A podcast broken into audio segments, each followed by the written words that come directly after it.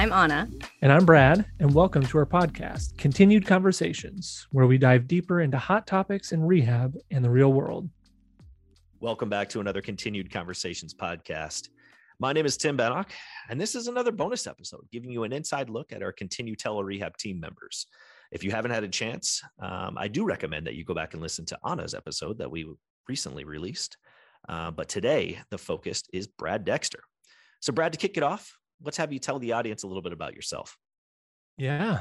Um, I'm a, my husband, my wife, Stephanie. I've got three kids, um, two daughters, they're nine and seven, and a son who's five. Um, so that keeps us pretty busy right now between school and activities. Um, I enjoy coaching them in a lot of sports. In fact, that's that's an area that I I learn a lot in. Um, is just how can I be a better coach to uh, some of these kids at different uh, age levels and take that seriously and and want to help them grow and get better at what they're doing? And it forces me to get a lot better too. And uh, have been a physical therapist for 11 years now. Um, primarily uh, have worked in an inpatient setting at QLI uh, with uh, more complex neurological types of injuries, uh, stroke, spinal cord injury, brain injury, chronic pain, post concussion, uh, you name it, complex orthopedic stuff. And uh, a couple years ago, uh, switched over to telerehab as as we were trying to start growing um, that program and extend our reach a little bit at QLI and happened to be before the pandemic ever even came. Yeah. And so it was, it was kind of fun just starting off on that adventure and, and even, um, yeah, helping to, to build that from the, the ground up as well. Absolutely. And, and I, I can tell you've definitely worked on your, your podcasting voice. I feel like being in a virtual setting has uh, added to your, to your podcast voice, I would it, imagine. It it may have even even though you know the the AirPods just don't do it. That's true. Justice in the same way that these microphones do. But definitely. Yeah. Okay, so before I ask the next question, Brad, you forgot one really important member of your family. You did not introduce your sweet um, fourth child, the furry one. Yeah, I don't. I don't call my furry child. he's a dog. Um, he's a Havanese. And we're gonna he's lose Going to be one this. year old on April fourteenth. Um, it's not a fur baby. He's not a fur baby. Uh, he he's a pretty cute dog, but you know he, he he forces me to reckon with emotions that I don't typically have. Um, and uh, one of those being anger, but okay, we'll move on from, from sweet bear. um, okay. So, um, what was it like for you transitioning from working inpatient for all those years to the last couple years doing all virtual? Yeah. You know, so get, I get asked that quite a bit actually. Um, and I I was in a position a lot within our inpatient program where I was taking a lot of physical therapy students and doing a lot of teaching with them. And so, you know, I, th- I think I was in positions more where um, they kind of got to be the hands and the feet for me, and I kind of got to be, you know, brains thinking through and helping helping them to critically think through what's going on and just form their own thoughts and grow as clinicians too. Um, and and so I think that was really helpful um, when it came to shifting to more virtual treatment because I couldn't rely on my hands as much. I needed to rely on what I was seeing and hearing within a person's environment, and then uh, would need to rely on what someone close to them would feel or what they were feeling, right? And uh, I think another thing that uh, was on top of my mind before I transitioned uh, to full time virtual therapy was just how do you build a solid relationship with people? uh, over a screen, right? I, I, think I'm really good at doing that in person. And I think like that's definitely a strong point of mine, but it was certainly a concern as I was transitioning to do that virtually and have just been really um, impressed at, I guess, the, the lack of um, problems that I've even had with that. And so like it just goes to show whether you're in person or you do it virtually, like, hey, you can you can build solid relationships um, and build that therapeutic alliance that you need to uh, help people get better. Yeah, it's been interesting, honestly, um, listening to you process even that transition because you and I did a few traveling trips together for conferences yeah. right around your transitioning time. Yeah. Um, and then, you know, to your point of the hurdles that I think even I had, you know, like understanding or processing what that looks like for you guys as a team. Yeah. Um, none of those have really popped up. And especially with the pandemic and then everyone was super accepting of virtual care.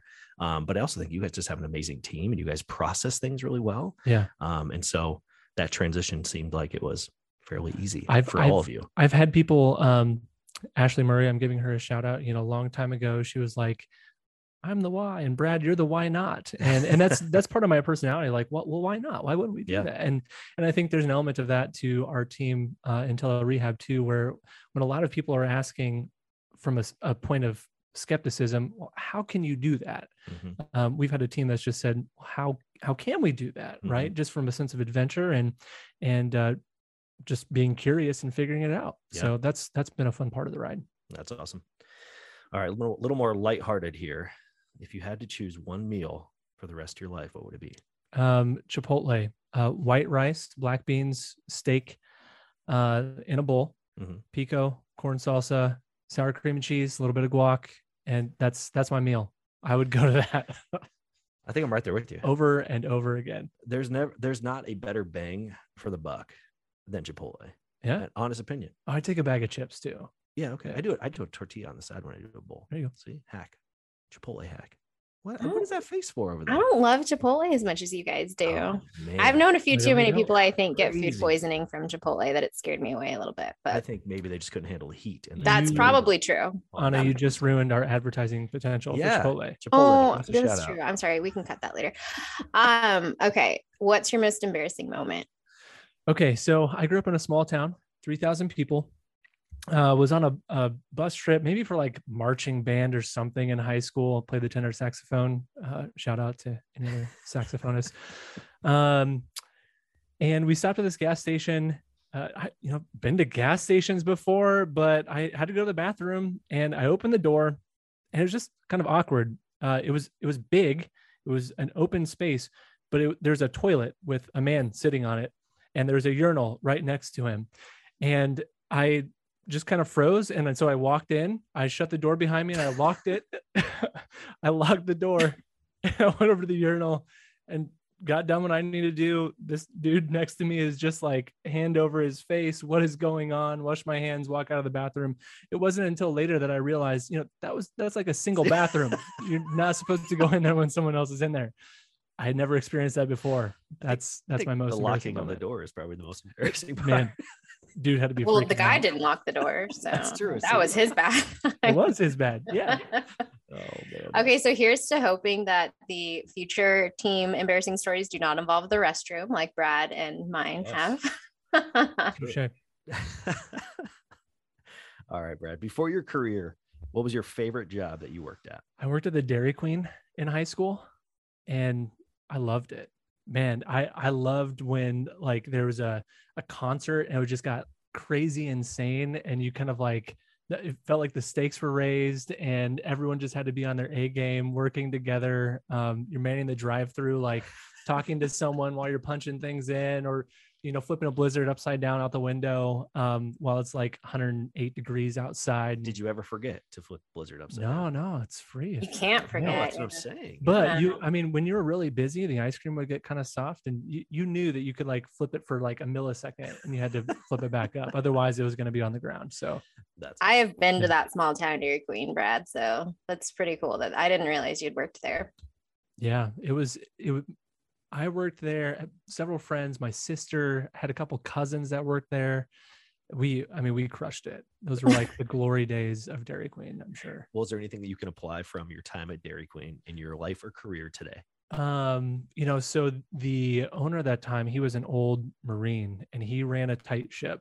And uh I, think like the customer service aspect that you Sure. learn in in a place like that when people aren't always going to be happy. And so how you handle those situations, I think I had that modeled for me really well from uh from him and from others. And I think even just like conversationally, um, some of the managers and the owner, you know, they they knew all the people in town and they were always kind of, you know, knowing what was going on. They'd ask good questions and just spend time with people. Yeah. You go out, take coffee to them when when the people would come in to uh, just shoot the breeze in the afternoons. And it was, yeah, it was fun. Like managing chaos in a Managing customer- in a- chaos. in a, service industry. Hey, when it gets stressful too, like what do you, you know, how do you handle stressful situations? Do you do you kind of stay optimistic and keep pushing on and bring people with you, or do you bring people down? Like because we had both of that Yeah, sure. working there. So it was yeah, good to be a part of that. That's awesome.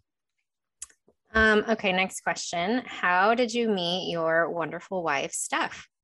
Um, you know, we probably never should have met. She was in a sorority. Um, she was super involved in a lot of ways, and I was just in a dorm, kind of, you know, getting through my days uh, on the college campus. But we uh, we were both in a, a, campus ministry in Lincoln, and we met ultimately through some other friends uh, there. And uh, you know, I asked her to date like three times, and she said no uh, a couple times before she finally said yes. and uh, and the rest is history, I suppose. That's awesome. Yeah. Rest is history. rest is history. Um, all right. Uh, did you always want to do what you're currently doing? Um, I'm I'm an odd I'm an odd duck in those regards. Um, you know, I think we took some kind of like career uh, interest test in seventh grade, and physical therapy was one of those things that came up. So I shadowed the the local physical therapist, and then just from that point on, I was like, all right, I'm going to be a physical therapist, right? The only snafu when I went on my college visit, my mom didn't quite know what what it was that I wanted to be, and so she called it an athletic therapist. And they're like, "Oh, athletic training." Had no idea what that was. So I ended up doing athletic training when I was an undergrad, uh, and and it, like you enter the program, there's 100 plus people, and they whittle it down to like 10 to 12 people right? Sure.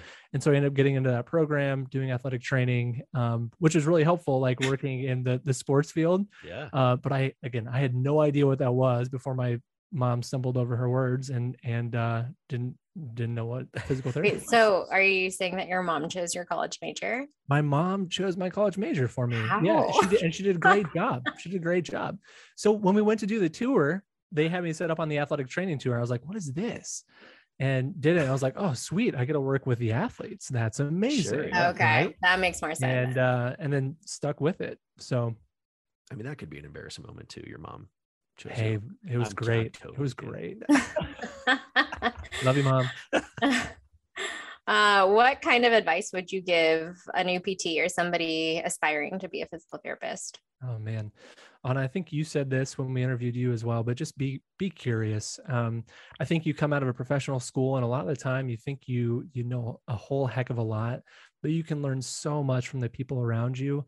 Um, don't you know? Don't have an ego uh, about yourself. You know, treat people. fairly even if they, they haven't been through a doctoral program like you have been or gone to um, uh, even college yet there's so much that you can learn from people. Um, and so be curious uh, respect others and and uh, just get to know people well because there's so much that you can learn. That's awesome. All right. If you could start your own business tomorrow what would it be?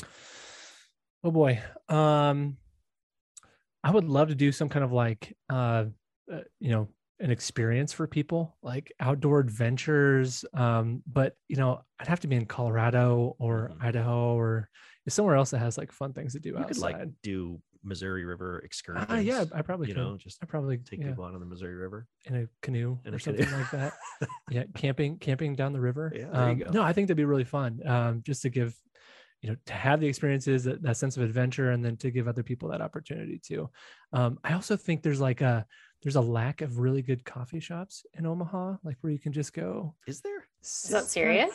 I'm serious. Like I I think there's a lot downtown, but not as many like sure in the western part of Omaha. Yeah. Well, that's fair. And I'm I'm also comparing this to Lincoln, where I went to college, and there's like a lot of great coffee shops in Lincoln. Yeah.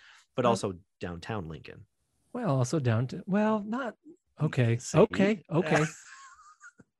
anyway, maybe I would do a coffee shop. Maybe that's another cool. business venture. I, I can see you owning a coffee shop. Yeah. Maybe I could see the adventure thing. I think over a yeah, coffee. I would see that more than a All coffee right. shop. All right. Maybe you could um, offer coffee on your adventure trips. That's oh, that's true. Worlds. That's yeah, true. it could be a whole experience. It could be a whole pour, pour over. Pour, there you go. All right, last question, Brad. Um, who has been a mentor to you, either in your personal or professional life, or both? Um, how many do I get?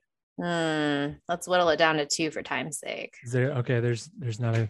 Uh, I'm going to do more than two, but okay. I'll go. I'll go fast. Um, I've got to say my dad. Uh, my dad's just kind of faithful presence, just guy that's always been there. Um, my father-in-law is fantastic, well-read, smart guy. Uh, my friend Phil uh, is amazing, just like uh, he little ahead of me in life, and so um, you know he's really good friend to me, but I also got to kind of see how he lives his life and how he raises kids, stuff like that. And then um, Steve Kirschke um, would be another mentor to me and just helped me grow a ton uh, over the years professionally uh, and personally within the work realm. So I could. I kind of feel like we just heard his Academy Awards. Except I know I did. I do too. Yeah. That was quick. That was good. We didn't have to play the music. I I went fast. yeah. No, that was. He good. could only have two, so he you know tried, tried to keep it short for sure. Well, Tim and I obviously uh, knew a lot about Brad coming into this, but there, I think we still learned some stuff about you too, Brad. And hopefully, you guys listening learned a little bit more about Brad. I'm the one of the hosts of our podcast. So, thank you, Brad, for taking the time to speak with us today. And we are excited to get to know the rest of the team at a later date. Thanks for joining the conversation today. If you found it helpful, please share with your family and friends. You can learn more about us on our website at continuetelerehab.com. We're also on YouTube, Instagram, and Facebook if you want to follow us there.